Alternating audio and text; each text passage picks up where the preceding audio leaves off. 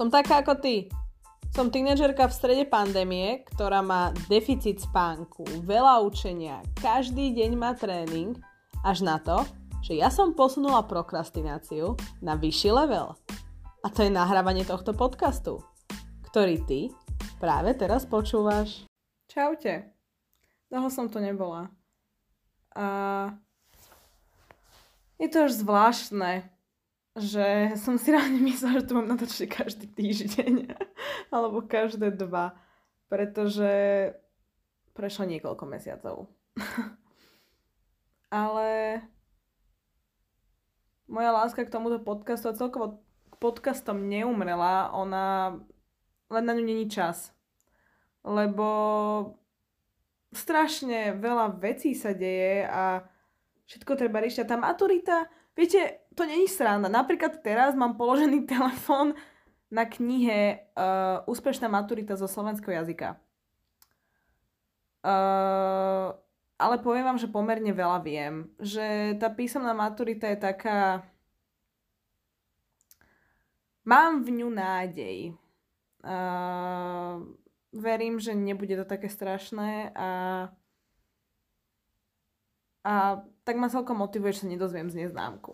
Viete, že, že známku sa dozviem až potom celkovo, keď už aj ústne budem odpovedať. A ja celú túto maturitu idem zahrať na ústnu odpoveď, pretože sa považujem za veľmi komunikatívneho človeka, ktorý sa vie vykecať takmer zo všetkého Takže ak viete, tak viete.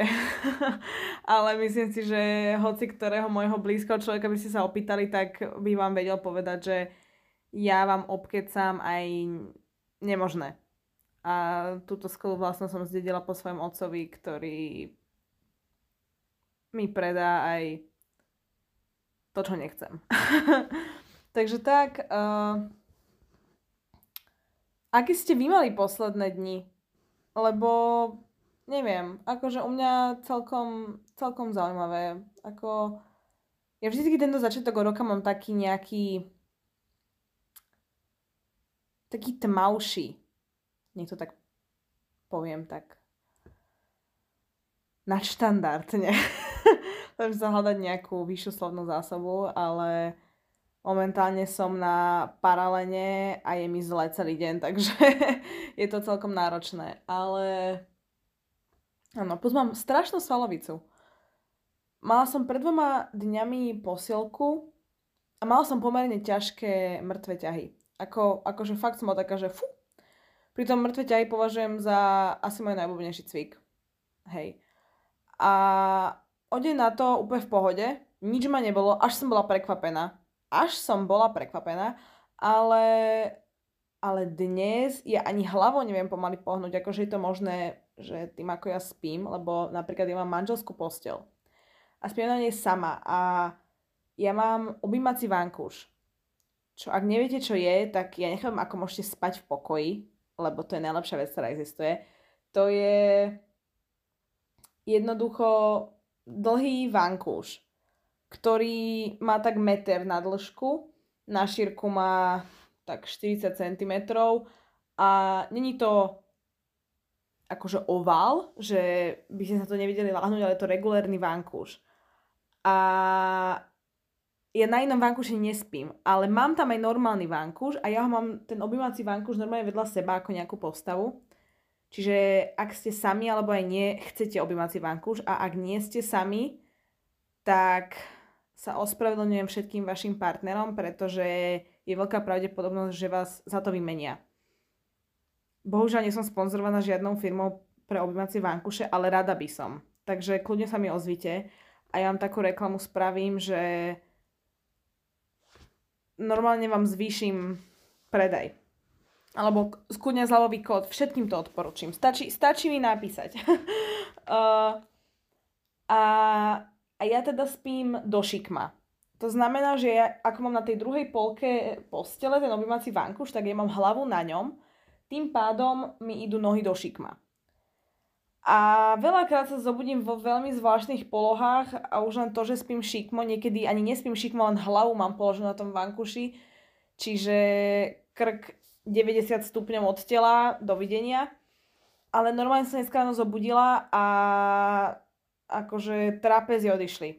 Ale akože, jak sa vraví, čo boli, to rastie, takže uh, ja verím, že, že je to pravda. Aj keď potom to normálne mi asi zmizne krk, aké obrovské má trapezy, pretože toto je neskutočná bolesť. A, a tak, takže hej, a od januára do teraz je to celkovo také, také, také zvláštne pocity mám. Taká som, že neviem, že moje podvedomie je podľa mňa na tom horšie ako moje vedomie, pretože moje vedomie je celkom stále a stabilné na také akože celkom fajn úrovni, ale moje podvedomie podľa mňa je hrozne nejaké také smutné. A potom sa to prejavuje takými tými vecami, čo neviem ovládať, pretože to je presne v mojom podvedomí. Takže je to, je to zvláštne. Ale napríklad o 6 dní mám narodeniny. Čo je až čudné, lebo strašne rýchlo to prešlo. Strašne. A posledné dva roky si ani neuvedomujem tie svoje narodeniny, že keď som bola menšia, tak už ako náhle začal január, tak už to bolo také, že už som vedela, že už prichádza môj čas. Lebo viete, január, február, marec, že to už je tretí mesiac, lebo ako náhle je nejaký taký, že november alebo september, tak to som vždycky taká, že dobre, to je taká tá druhá časť uh, toho roku. Ale ako náhle vždycky prišiel január a tak som úplne bola, že už sa to blíži, už je to tu. Ale teraz som už taká, že jak sa neviem ani zastaviť, lebo v kuse mám niečo, tak potom príde 1. marca, vtedy si väčšinou neuvedomujem, že ešte marec, že príde tak 3. marca, vtedy zistím, že sakra je marec, a potom, že wow, počkať, že ja mám narodky za chvíľu. Takže hej, je to zvláštne. A hlavne už budem kvázi posledný rok tínedžer a, a prvý rok vlastne celý, čo som dospela a teda neviem, či sa stalo niečo také brutálne alebo niečo také strašne skôr, že som si povedala, že viete, deti, keď budem babička budem hovoriť svojim vnúčatám, že viete, deti, keď som mala 18 rokov, tak som zažila... Mm-mm neviem, taký zvláštny rok. Hlavne uh, trojo alebo dvojo, dvojo tuším, dvojo narodení po sebe som mala počas karantény a vždycky počas tých najhorších, lebo v marci začala korona úplne prvá. Takže vtedy sa toho plne všetci strašne báli, pritom boli dva prípady. Čiže to bolo prvýkrát, kedy som oslavovala sama. A keď som mala 18, tak sa to tiež celkom vtedy tak vyhrotilo, bol absolútny lockdown vtedy. A tento rok to je 5 dní pred mojou maturitou a pre istotu není až taká korona, ale je vojna a vychádza mi to na štvrtok, takže opäť pás na tie narodeniny. Takže ja dúfam, že neviem, do nejaká 20 a ja nejakú strašnú oslavu spravím a opäť si vykompenzujem tie narodeniny, lebo toto je celkom akože bieda s tým mojim oslavovaním. Aj keď musím povedať, musím to povedať, pretože moja mama by sa urazila, že ona mi aj napriek tomu, aká obmedzená oslava mojich narod- 18 narodení musela byť, tak ona mi spravila brutálnu akože oslavu a zavolala všetkých mojich kamarátov, ktorí postupne v časových intervaloch za mnou chodili a mala som brutálne dobre koláče poobjednané a a celé dolné poschodie nášho domu boli balóny a konfety a, a volali mi z rádia, kde mi blahoželali. Takže uh, hej, musím povedať, že, že akože spravila neskutočnú vec vtedy pre mňa. Hrozne si to vážim. Ale viete, ako býva 18 tak takéto, že s kamarátmi uh, idete von alebo máte voľný byt a hej. Uh, tak také som nemala, ale, ale také, takéto hlavné, čo máte v ten deň narodení, tak to bolo brutálne, to si akože veľmi cením. A, a tak neviem, ako som sa sem úplne dostala. Viem, že ma teda čaká ma 19 a keď ma 20, tak neviem, čo budem robiť. Akože celé to bude iné po 20, pretože ja viem, že sa dostanem na výšku, a bude to také iné. Len si to nahováram. Ale je to, je to desivé. je desivé si predstaviť, že keď 10 rokov, nie, pardon, 8 rokov chodím do jednej školy, vidím tie isté tváre a učím sa ten istý systém, tak zase proste odtiaľ odísť. Neviem. Uh, desí ma táto predstava a asi, asi nad ňou nechcem rozmýšľať. Ja neviem inak, čo je údel tohto dielu. Ani neviem, či to vydám. Takže ak to vydávam, tak tak asi len tak z nudy. a nemám tu ani hostia, ani nič, to je pochopiteľné, keďže rozprávam už 10 minút. Uh, som sama, som úplne sama doma, čiže toto je len tak náhodne zapnutý diktafón a je to kvázi prokrastinácia nad učením sa. Hej, takže, takže tak. A čo by som vám povedala, čo také sa bude diať v mojom živote? Neviem, tak o dva týždne ma čakajú maturity. Písomné. Hej, slovenčina, angličtina. Potom bude chvíľu v úvodzovkách pokoj, ale tak budem sa musieť učiť oveľa viac, pretože ma čakajú ústne maturity, ktoré budú iná káva, lebo tam sa nebudem síce musieť učiť na angličtinu, pretože som si povedala, že ústnu angličtinu dám ale budem sa musieť učiť občiansku, čo bude, čo bude strašné. Čo bude strašné. Mám toľko stran biológie, že ja si neviem predstaviť, ako, že to sa mám akože naozaj všetko naučiť. Neviem. A potom slovenčinu. Čiže tri predmety. A teraz sa učím dve. V úvodzovkách učím, pretože pomaly sa neučím.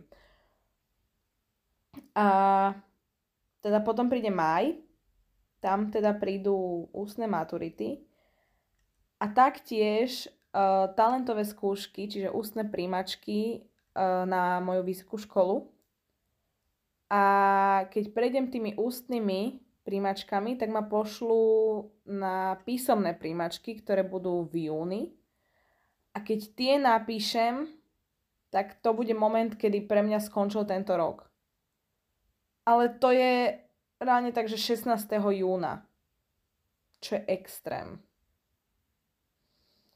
Takže, hej, ale potom bude mať, hádam, 3 mesiace, lebo však semestr začína tak nejak až v druhej polke septembra, tak má 3 mesiace úplný veget. Normálne po budem spracovávať len tento rok, všetko, čo sa stalo, lebo fúha, akože fúha.